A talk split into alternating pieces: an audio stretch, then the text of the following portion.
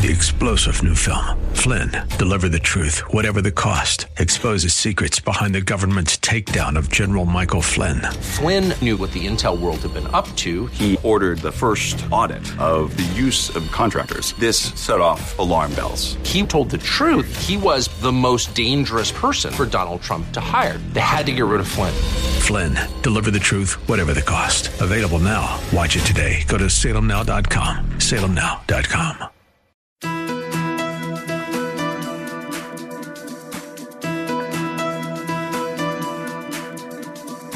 It's time to sit back, relax, and listen to Conversations with Joan. Conversations with Joan will inspire, motivate, and empower you. Live your best life now.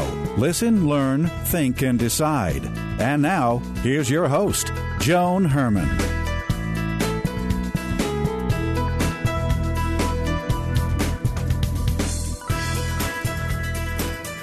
Welcome to Change Your Attitude, Change Your Lives Conversations with Joan. I'm Joan Herman. Thanks for tuning in. Conversations with Joan focuses on topics that are important to your life, from health and wellness to professional development to personal well being.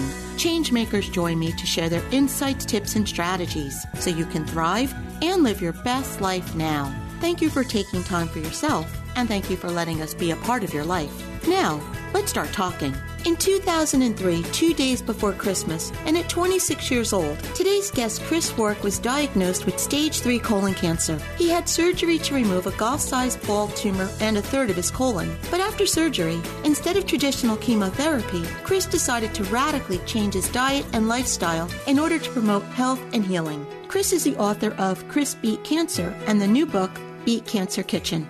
Welcome, Chris. Thank you so much for joining us. Great to be with you. Thanks for having me.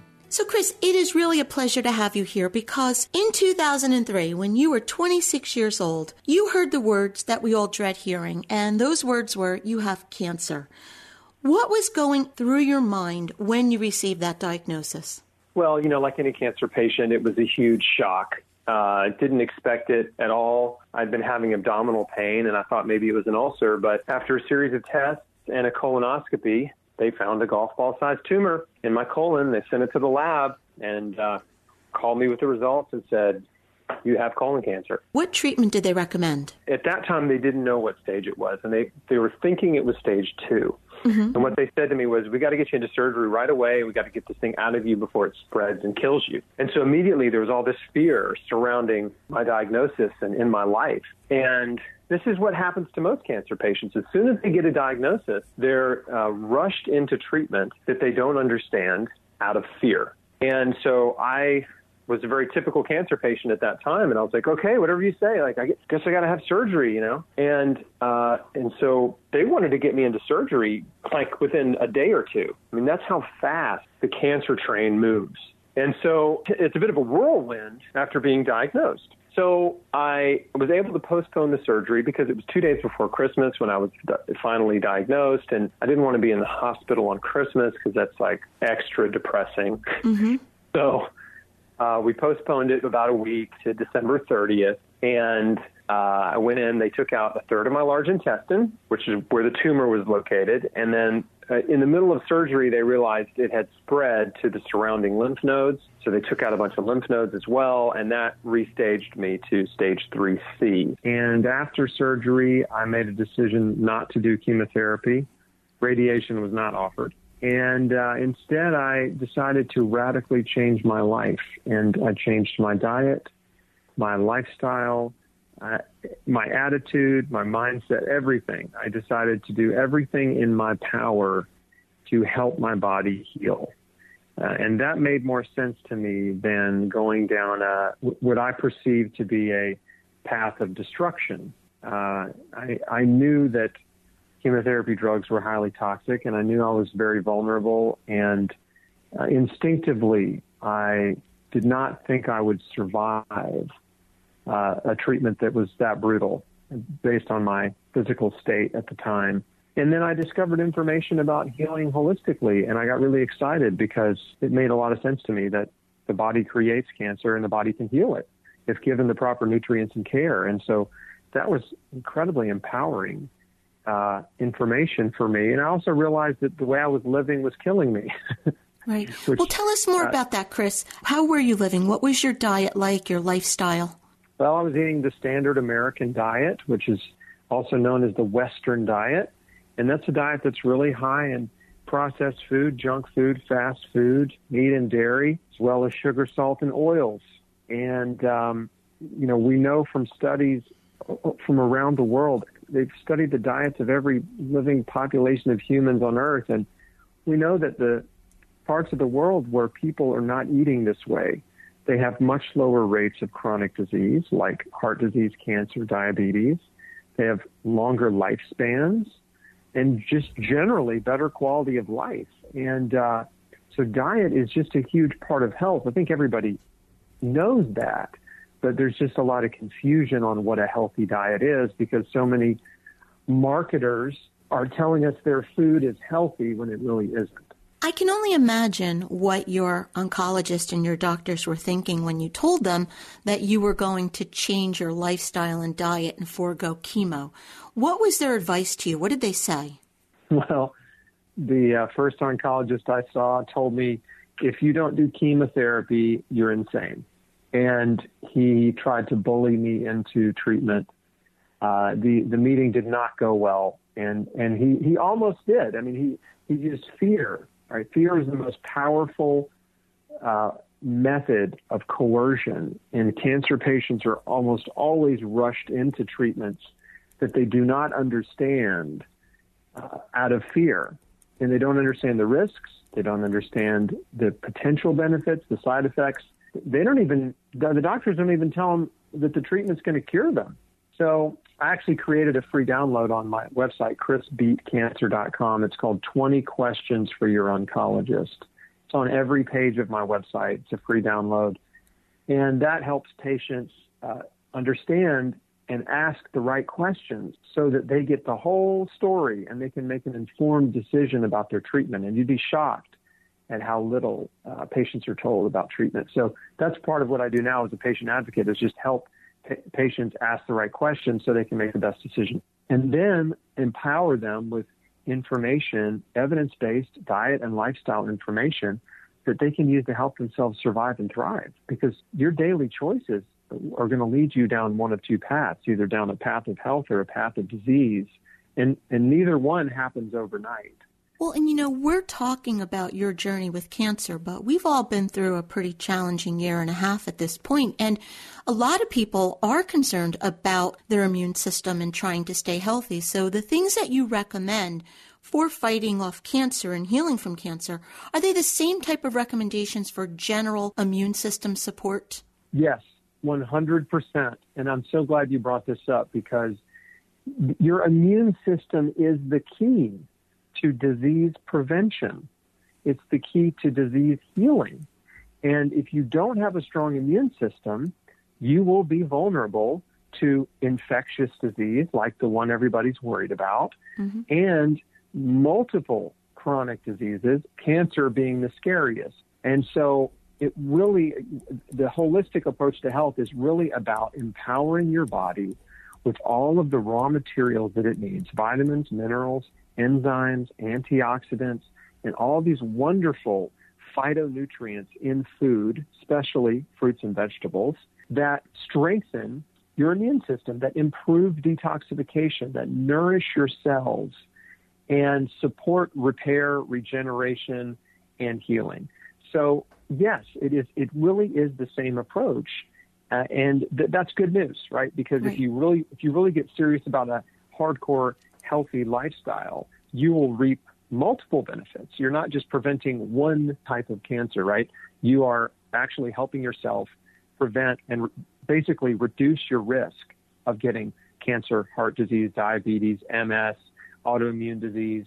There's a very long list of diseases that are known as chronic Western diseases caused by our diet and lifestyle. And you're right, Chris, it is very good news because we have all felt so powerless for such a long time. But what you're saying is we really have tremendous power if we take the time to feed ourselves what it is that our body needs. That's correct. And, you know, there's that very, their very old quote with great power comes great responsibility. Well, we all have power and we all have responsibility. And each one, each person has the power to choose what they put in their mouth every day, to choose how to think, right? To choose positivity over negativity, to choose to forgive the people that have hurt them, right? To choose not to be bitter and angry, to choose to not be judgmental and critical. We all have the power to choose our thoughts and our actions every day. And when you realize that, you also can't help but understand that your choices create your life. So many of the problems we have in life are the result of our own choices. It's easy to blame other people for your problems, and sometimes it really is someone else's fault. But uh, what I like to say is everything in life happens for a reason, and most of the time, the reason is you. This is not me blaming right anyone, but this is a powerful personal responsibility because then you realize, wait a second, if I if I contributed to my problem, right, to my chronic disease, then I can contribute to my health. I can contribute to the solution. I can help myself. I'm not a powerless victim of disease. And so then it becomes, okay, the next step is I need to figure out what is contributing to my problem, to my disease. What factors in my life are promoting disease? And once you identify those things, then you can take steps to remove them from your life and replace them with health promoters. Absolutely, because again, with what we've gone through, we hear very little about the things that you're talking about eating well and exercising and sleep and having positive thoughts and just, you know, not stressing out over everything. That is where health starts. It, it's not yeah. an easy fix. It's not a pill. It's not this. It's those things can be helpful when needed, but we can control our own health. And I think that's such, such an important message, Chris. It's huge. And, and it, and really it's the difference between powerless and powerful, right? That's the difference is in, in this message. And so, for example, when, when all this stuff about COVID started, you know, coming out in the media and the news, I, I, I was concerned for maybe a couple of weeks and then I wasn't anymore because once I saw enough information about the known risk factors, right? The, who who are the people that were dying, right? Very early on in Spain and Italy. Who who was this affecting most? And it was people who were very old, or or in extremely poor health with three or more chronic diseases, and chronic diseases being heart disease, obesity, diabetes, right? And so when that data came out very early, I realized, okay, this is something that people who want to prevent it need to take steps to empower their body and their immune system. And we can do that with nutrition and exercise and stress reduction. It's the same approach that we have helping people heal cancer. So, you know, again, tying these two things together, something that a lot of folks don't know is, well, we all know that cigarettes are the number one cause of cancer. I think everybody has heard that. But the number two cause of cancer is obesity. And guess what? Obesity is also one of the highest risk factors for COVID 19. Not just COVID 19, for all sorts of viral infections. And what do those two things have in common? Well, when you're, when you're overweight or obese, your immune system is suppressed. Excess body fat actually produces molecules that are inflammatory and immunosuppressant. And there was a study that came out that really, really fascinating study just a few years ago where re- researchers found that in an obese environment, it, the actual immune cells themselves were obese. Immune cells were absorbing excess fatty acids that were, you know, circulating in a in a person's bloodstream, and it was making the immune cells slow and sluggish. And that's not what you want, right? You want immune cells that are young and healthy and vibrant and fast to act, right? Uh, and those are your soldiers, right? You want soldiers that are spry and quick and strong and healthy. And so that that same environment of immunosuppression in a person who's overweight or obese, it sets them up. It makes them vulnerable to infectious and chronic disease. But guess what? This is a solvable problem, right? We can help people lose weight. We can help people get to an ideal body weight just by changing their diet and adding even the simplest 20 to 30 minutes a day of walking into their life. So this is good news, right? This is these are things that anyone can do. And so when I was, uh, you know, the, the radical change that I made in order to help my body heal cancer was I adopted a plant-based diet, and for the first 90 days it was 100% raw. So it was all raw fruits and vegetables, and uh, that is a hardcore radical diet. And I'm telling you, when you go from eating the standard, you know, fast food, breakfast, lunch, and dinner, lots of meat and dairy, that kind of a diet. When you go from that to eating only fruits and vegetables every day, uh, really dramatic things happen in your body. Uh, wonderful changes happen in your body. Weight loss, more energy, mental clarity, uh, better sleep, your skin clears up. I mean, all kinds of wonderful things like phlegm. If you have lots of phlegm problems, that dries up. You know, so uh, it doesn't take long to to see these changes start happening. Uh, really, uh, in about a week, you start to notice and feel differently. Um, and so, again, not everybody has to go and become a raw foodist.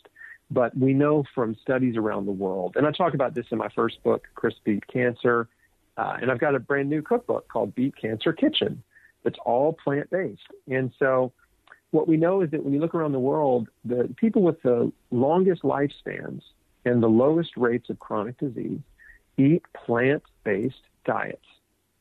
They mostly plants. They're not pure vegan, but they're eating mostly plant food, very little animal food. It's about 95% plant based on average. And what that means in real life is that they might eat a piece of meat or fish a few times a week, two or three times a week. In some cases, two to three times a month. And the rest of the time, they're just eating lots of vegetables, starches, right? Rice, beans, potatoes, corn, all the leafy green vegetables, fresh fruit.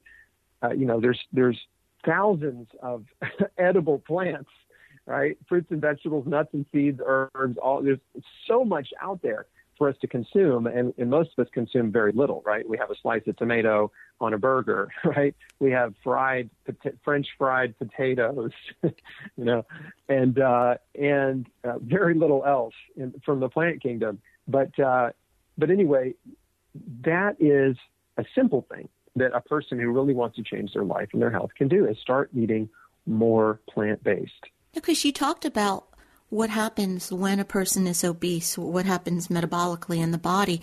What about our children? We have children today that are heavier than they've ever been before. How do we turn this around? Well, that is of great concern, right? Because uh, children who are overweight or obese are at very high risk of childhood diabetes, for example, and all kinds of childhood disease and even cancer at a young age. So the battle is against the, the processed food and fast food industry. And we, we, we have this um, paradox because in the U.S., we're a very rich country. We're not an impoverished nation. And so, because our country has so much wealth, there's food everywhere, right? There's fast food everywhere. I mean, you know, it's it's it's so easy to find food, and as a result of that, food abundance the quality of our food has obviously gone down because it's it's highly processed and manufactured, and it's easy and quick and convenient. And so that convenience factor is what has led so many of us to be consuming unhealthy food, even though it tastes good, right? It's just like, oh, I'm hungry. What's the quickest quickest place to get lunch, right? Mm-hmm. And parents again are buying snack food and junk food and fast food for their kids. So really, the only way to to change this trend is through education. You know, and it's it is hard to get people to change when they don't see that they have a problem. They don't realize they have a problem. Uh, it's easier to change when you know you have a diagnosis and you're like, "Uh oh, what can I do to help myself?" But that's a long answer. But you know, again, the solution is to go back to eating a whole food diet. You know, if we can if we can convince people, we can't force them, but if we can convince them that eating fruits and vegetables and whole foods and just taking the time to, to prepare their meals at home and not eating on the run and eating on the go and eating all this fast food and restaurant food all the time, that will change it. I mean, that will that will shift this this childhood obesity obesity epidemic. It will the trend will start to reverse if we can convince the population how terrible this food is. But mm-hmm. that's, that's a challenge. The three words that we dread hearing the most are "you have cancer." What would you say to people that are hearing those words right now to give them hope? Well, the first thing I would say is don't panic. Don't let anyone rush you into treatment out of fear because a fear based decision is almost always the wrong decision. We've seen what panic and fear has done to the world, have we not, mm-hmm. in a mm-hmm. year and a half? Like the calamity and chaos around the world was because of panic and fear. And this, but the same, the same, uh, the same phenomenon has been going on in cancer treatment for years. That's why it was no surprise to me when I saw it was happening, because patients are always rushed in out of fear. So don't panic. Don't don't be afraid. Don't let anyone rush you into doing something you don't understand or you don't feel good about out of fear. Take the time to read and research, understand your diagnosis. You need to get multiple opinions and and you know, I would hope well the, the thing that is hard to hear, but I said at the beginning of our interview, is that listen, you have to understand that the way you're living is killing you. And that might sound like I'm blaming you for being sick, but I'm not. What I'm telling you is that there are things you can do right now, every day, to, eh, eh, that will dramatically impact your health. And if you are willing to change your life, if you're willing to change your life, then you can dramatically increase your odds of survival. And healing really happens at home, right? Healing doesn't happen at the clinic. Treatments happen at the clinic or the hospital.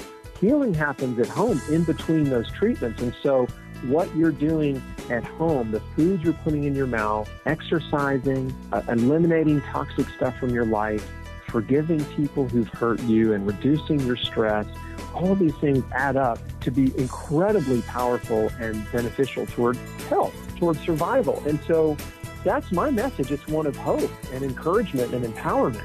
Chris, thank you so much for joining us. If our listeners would like to know more about Chris and his work, you can visit chrisbeatcancer.com. Chris, it's been a pleasure having you. Thank you so much. This is Conversations with Joan. Stay with us. We'll be right back. Do you feel lost on your journey to health and happiness? Then let us guide you on your path. Personalized actions towards health. Your path is a series of choices you act on every day. We guide you on a personalized journey of dietary, exercise, genetic, supplement, and lifestyle choices that lead you to optimal health and happiness. Often taking the road less traveled leads to liberation. Your path is personal. Your journey, like you, is unique. Take action today. Head to bestpathforme.com. Again, that's bestpathforme.com.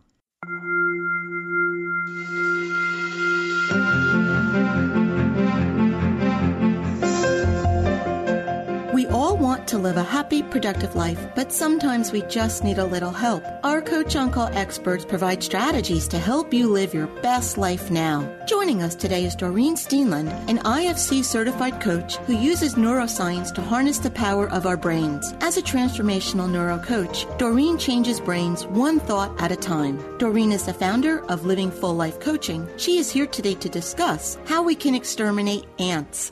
Welcome, Doreen. Thanks for joining us. Thanks for having me. Super excited to be here. So, Doreen, we know that you're not an extermination expert, and we know that we're not talking about ants as in the insects. So, tell us what is an ant and why is this so important? Oh, great question. So, these ants are not the ants that come and destroy our picnic. These ants are called automatic negative thoughts. And these are the first thoughts you have when a strong feeling or reaction comes up to something. They're more reflexive. Um, it's, a, it's a reflex, and they're persistent. Um, it's the normal pathway our brain chooses to respond automatically when we're faced with a threat. So these automatic negative thoughts, I just want to say, having negative thoughts are normal. They were placed here to keep us safe right? Let's say, for example, there is an oncoming car. These automatic responses and reflexive things aren't put there to keep us safe. We automatically jump out of the way of the car. We don't stop and think about it. It happens in a split second. And our brain works this way to reduce the use of energy and, and make us function more, more efficiently. So I'm not promoting that we have to be thinking positively all the time. That's not realistic. We all have negative thoughts and they're normal. So I don't want to make anyone feel as though if they're having negative thoughts that, that this is wrong, but we can control them um, because these kind of automatic negative thoughts can become a habit. You see, our brains love to solve problems the same way all the time.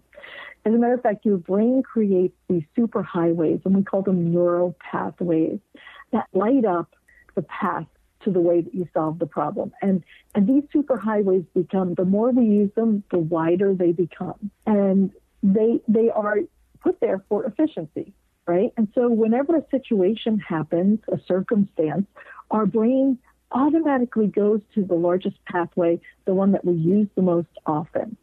The problem lies in the fact when when we are chronically having automatic negative thoughts, it can actually change and alter the chemistry in our brain by instituting a chronic stress state and secreting stress hormones in, in a chronic way, which is not good for our body.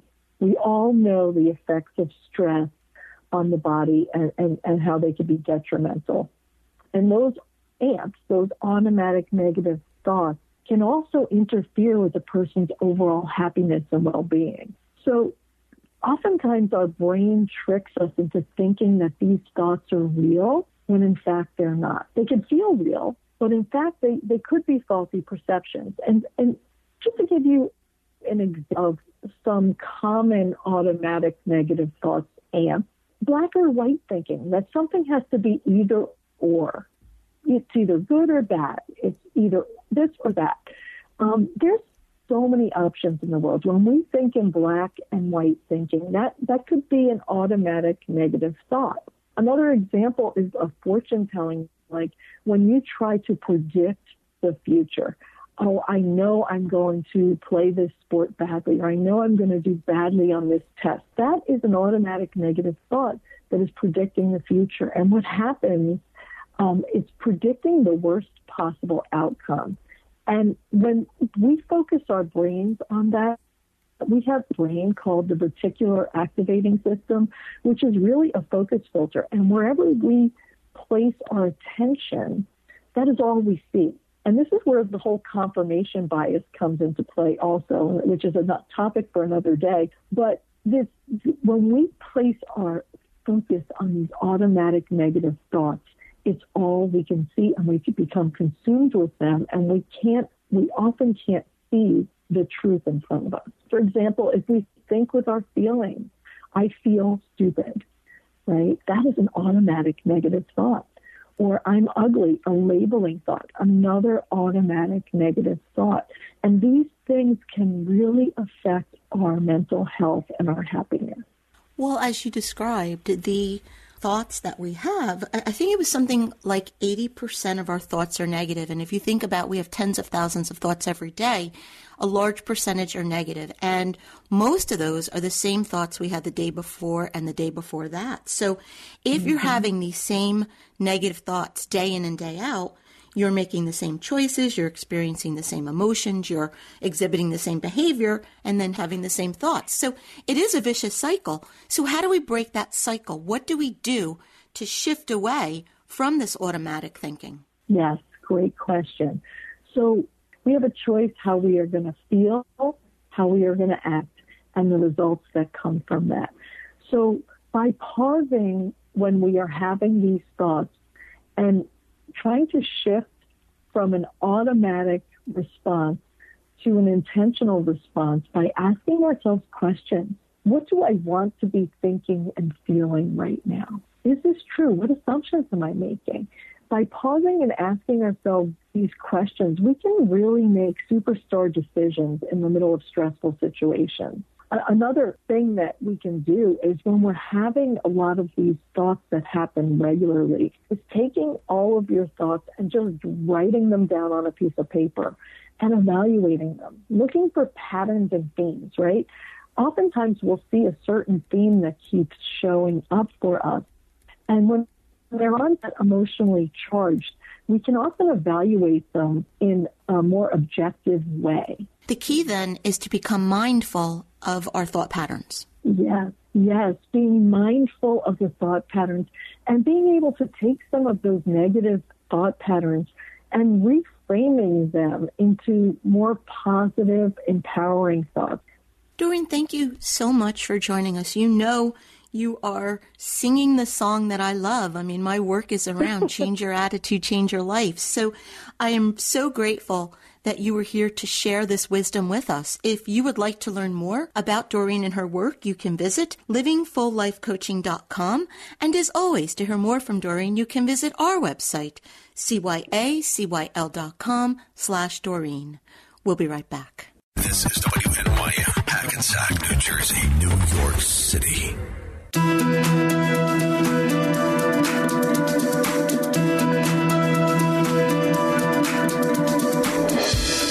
Back to Conversations with Joan. I'm Joan Herman. Thanks for staying with us. My next guest, Jeffrey Antonucci, went from being a bricklayer to a published author who has launched an advocacy titled Love and Peace, A Sign for Our Times. Through this initiative, Jeffrey works to spread positive messages of love, peace, and inspiration. Welcome, Jeffrey. Thank you so much for joining us. Thank you for having me, Joan. So, Jeff, this is the third part of our Love and Peace series. For those who may not have heard parts one and two, can you briefly recap why you started this work and its significance? Be very happy to, Joan. Thank you. So, in our first interview, I provided you and your listeners with an account of when and how the three finger hand sign came to me and a summary of the mission, vision, and values of the advocacy, love and peace, a sign for our times that was formed as a result of the creation of that hand sign. In our second interview, I restated the mission, vision, and values, in particular, the five loves that make up the values and how they represent the basis or roadmap about how we go about accomplishing the advocacy's mission, which is to be recognized as the driving force for the spreading of love and peace by fostering charitable initiatives that greatly improve the lives of those in need, the state of our human condition, and the health of our environment. And I'll go through the five loves, which are to love, honor, and respect yourself. Love, honor, and respect what you do and the love you bestow. Love your time at rest, absorbing and embracing the loving world around you. Love, honor, respect, and heal Mother Earth. And lastly, Joan, love, honor, and respect each other and celebrate our similarities and differences. So, Jeff, what's your goal for today's conversation? What do you hope our listeners walk away with? I'd like to provide your listeners with some concrete measures we can take to accomplish and create for ourselves a loving, peaceful world so unlike the world we're living in now. So, first, Joan, let me say it's going to take work, hard work. And just the thought of that can turn people off, be a negative. But I found in my experiences as a bricklayer, when one feels the cause and goals you're working hard to support and accomplish are so noble and important that that work and labor turns into a true labor of love.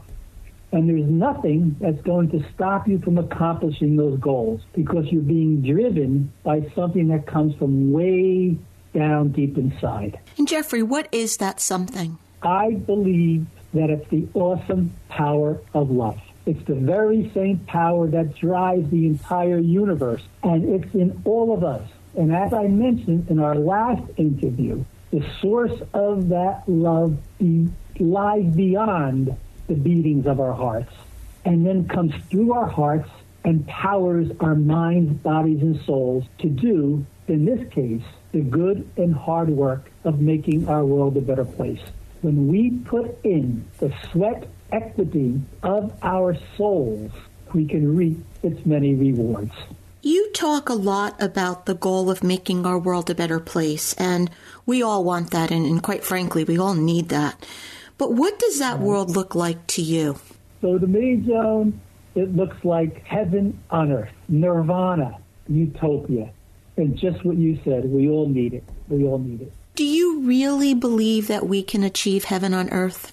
So your question is really, it's a pretty hefty goal, right? I mean, that's out there. But like I say, Joan, we make that our goal because I feel with every fiber of my being that we could accomplish that goal. No, no two ways about it. No question in my mind. And I'll tell you why, Joan. I'm going to take it back to my bricklaying days, if I may. If my goal was to build a brick wall, okay, I'd show up to the job with my tools and abilities ready to work, but I needed the materials to be there too. These materials were solid bricks, right?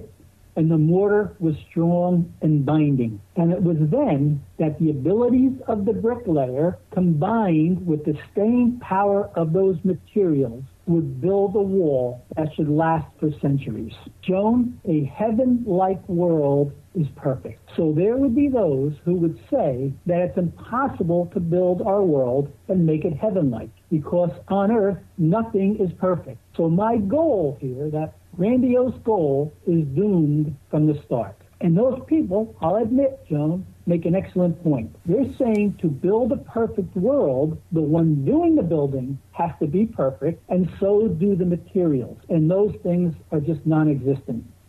But, Joan, I beg to differ. I'd like to ask one of those people when was the last time they looked at themselves in the mirror? Because it would have been then that they saw absolute perfection reflecting back at them. And the same power of love that lies inside of that person that they can't see, but is there, pure and infinite, is too absolute perfection. So, Joan, we become the builders of this perfect, heaven like, nirvana like, utopian like world. And we're all perfect in every way.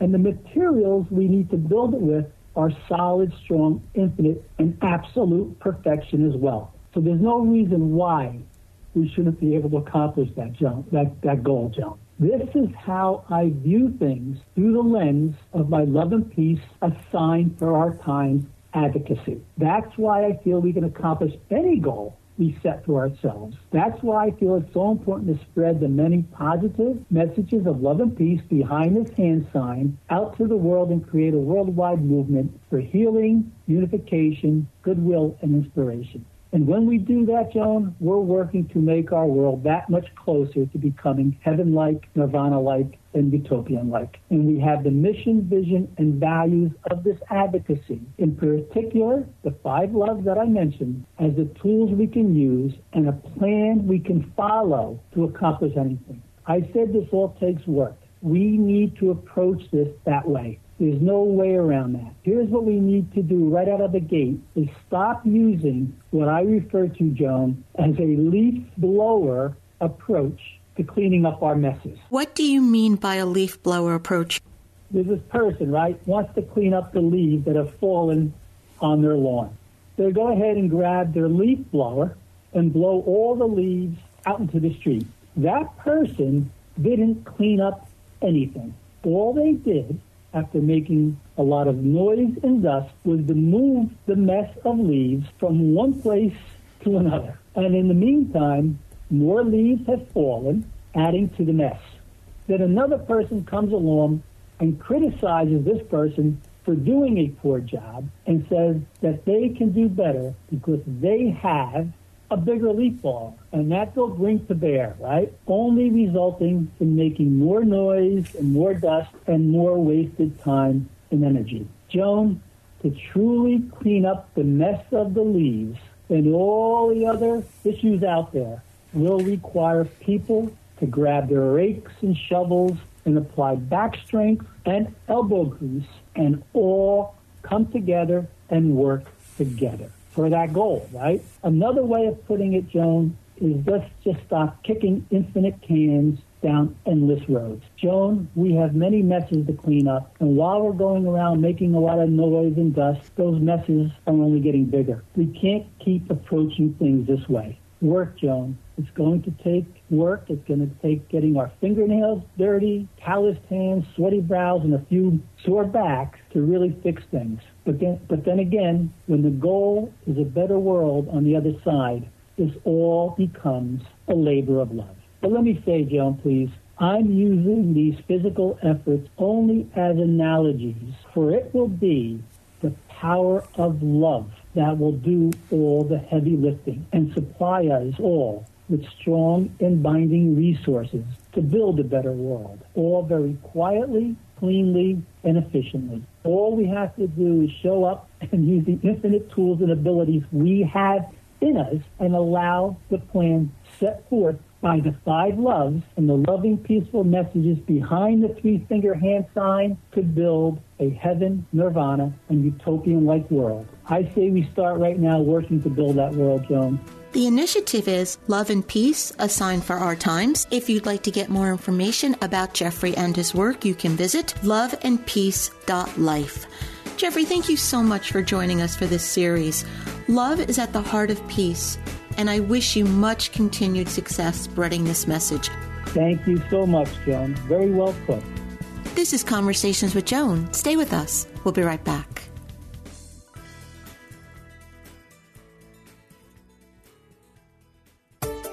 Is there such a thing as work life balance? Have you ever attended a meeting and checked your email at the same time, claiming to pay attention? Driving while listening to a great ebook and missed the exit or asked yourself, How did I get here? There is greater retention for one activity over the other. It is a myth that work life balance is achievable. Yes, a myth. You cannot possibly do two things at once with excellence. Take a moment now to envision the picture of a balance scale, or the scales of justice. In order for there to be balance, there must be two things at opposite ends equal in weight, size, or mass. What two things can you do equally at the same time, giving both equal justice? Yes, we want to have successful lives and can do so by focusing our time on one thing in one area at a time, which means time away from something else. Life balance is not achievable. However, being balanced in what we choose to do one at a time is.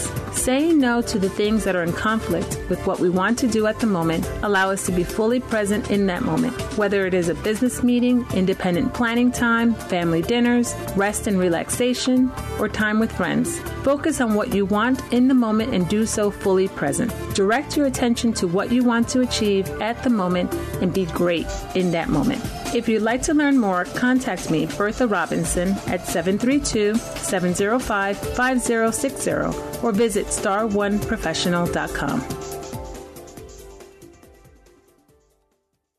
Have you ever wondered if the drugs, surgery, and all the medical treatments prescribed by doctors are the only things that heal us? Could there be something more inside of us that plays a role in healing? I think there is. Hi, I'm Lori Gardner, registered nurse, patient advocate, and board certified health and wellness coach. I am the CEO and founder of HealthLink Advocates, a firm dedicated to assisting people navigate our very complex healthcare system. We also provide coaching to individuals and groups that want to improve their health and well being. As a registered nurse, I have always seen and felt that there was so much more to healing and and good medical outcomes than medications, surgeries, and treatment. Don't get me wrong, medications and surgeries are life saving. I recently read an excellent book by Dr. Wayne Jonas called How Healing Works. In his book, he writes about how only 20% of healing comes from the treatments your doctor prescribes, and that 80% comes from your unique response to the treatment. He notes that you can activate your own inherent healing processes and get your physician on board to help you accelerate healing. We can refer to this as integrative health. What most of us think produces good health actually does not. There is an inherent healing capacity within all of us that, when properly released, can produce remarkable recovery, health, and happiness. An important point in the book was that when we can link our healing to our purpose in life, that is when deep healing happens.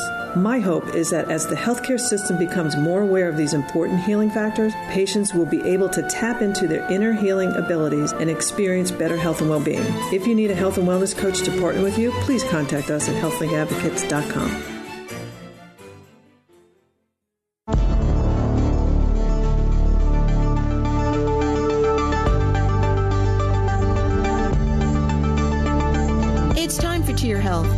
us today is Emanuela Visoni, a certified health and life coach who has helped people experience breakthroughs in their health and lives. She is the author of the book Healing Through Nature's Medicine. Emanuela is here today to discuss how to beat the winter blues.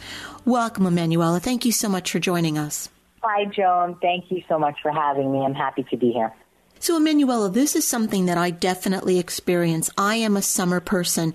And when we get to the shorter days and winter, I definitely experience uh, depression and, and sadness from this time of year.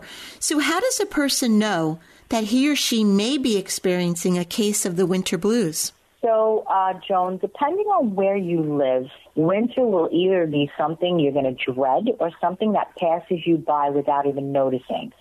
For me, living in New York City, I dread the winters. Sometimes even people who live in warmer states like California experience a cyclical change that actually affects their moods and disposition. The, the extreme form of this is actually called SAD, or seasonal affective disorder. So SAD is a, um, a cyclical form of depression caused by changes in the circadian rhythm. So for some people, as the hours of sunlight decrease in the, in fall and winter, their circadian rhythm um, cycle can be disrupted. The hormone melatonin and the neurotransmitter serotonin suddenly drop in the winter. And this causes lethargy, depression, irritability, and also weight gain. So then what are some of the things that people like me, what can we do to beat the winter blues? So, number one would be taking vitamin D3. And I always recommend taking vitamin D3 from a whole food source, which is what I do. So, vitamin D3 is not actually a vitamin, it's a steroid hormone manufactured in the body from direct exposure to sunlight. So, because sunlight is weak or scarce in some winters, be sure to buy vitamin D supplements to make up for the loss of sunlight. Number two would be invest in a high quality light therapy sun uh, sun lamp. So light therapy sun lamps are often household necessities in states that suffer from lack of winter sunlight. Be sure to invest in a high quality sun lamp that you can use throughout the day for at least 15 minutes. Then number three would be hibernate happily. Sometimes it's best to surrender to winter and take up hibernation like a bear. You can watch movies, curl up to, on the couch with a good book, get cozy by the fire in your favorite wool so- socks or cozy blanket. Number four would be eat warm, nourishing comfort foods. I use this time to make those rich bean soups, the hearty squash and root veggie stews that you've been watching on TV and also wanting to learn how to cook it and try that recipe. It will nourish and warm your body and spirit. Number five, watch comedy shows and improv that make you laugh out loud. I absolutely love comedy shows. I love um, comedies in general. So laughter is the best medicine. Number six would be layer up and go for a walk outside in the fresh, cool air. So just because it's winter outside doesn't mean you shouldn't go outside. As long as you layer up with a wool hat, a down jacket, you know, even some uh, long johns underneath your jeans or whatever, even in the snow or sleet, will be your friend. So just make sure that you're bundled up enough. Take a stroll in, you know, on a, a fresh, uh, a, a frisky, you know, freezing winter evening and return home refreshed. So number seven would be spend time soaking it up in a hot sauna or a hot tub. There is nothing that raises your blood heat quite like soaking in a hot tub or a sauna. So just do it weekly throughout the winter and you are ready to go. Number eight is find a movement class that makes you sweat. Getting your body moving floods you with feel good endorphins. So find a high energy dance class like Zumba or African dance or even belly dancing and get your groove on. Number nine, buy some great looking winter outfits just because it's winter doesn't mean you need to look frumpy. So take all your old moth-eaten sweaters to Goodwill and buy yourself some sexy head-turning winter gear like leggings and boots and just feel good about yourself because when you feel good about yourself, that makes you feel good on the inside as well. So number 10, take a vacation somewhere sunny or tropical. If the winter months are simply unbearable, There is nothing that breaks it up better than a short vacation to a sunny place like Hawaii or Mexico. It will give you the boost you get through the rest of the winter, and, and there's really nothing like a great tan. I love to be tan. Emanuela, thank you so much for joining us. If you would like to learn more about this topic or about Emanuela and her work, you can visit embodyvitality.net. And as always, to hear more from Emanuela, you can visit our website, cyacyl.com slash Emanuela. Hi, this is Mark Anthony with the Quick Path Tip. What does your breath and fat have in common? Carbon, hydrogen, and oxygen. At a basic level, all fat is made up of carbon, hydrogen, and oxygen. Now, I bet you are not aware that roughly 80% of your fat loss happens when you exhale. How can that be, you ask? Take a big deep breath in. Now exhale. Let's take a look at what happened in that breath cycle. Most of what you breathed in was O2, or oxygen. The oxygen that you breathed in connected to the carbon and hydrogen atoms in your fat. The hydrogen turns into water, and the carbon turns into carbon dioxide, the air you breathe out. Since the carbon in fat weighs more than the hydrogen, roughly 80% of your fat loss is exhaled as CO2. So, what does this really come down to? Do exercises that cause heavy breathing. Whether you walk, run, lift weights, high intensity or low intensity, focus on your breath and revel in the fact that it's causing you to breathe away the inches on your waistline. For more information, please visit bestpathforme.com. Once again, that is bestpathforme.com. Thank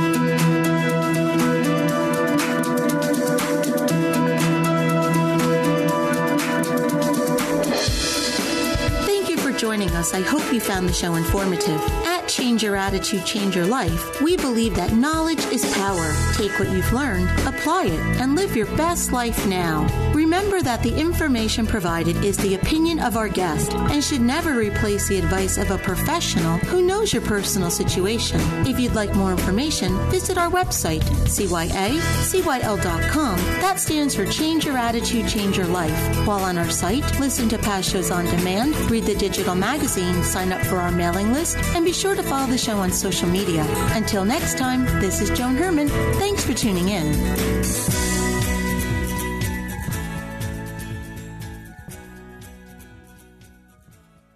The preceding pre recorded program sponsored by Maximilian Communications.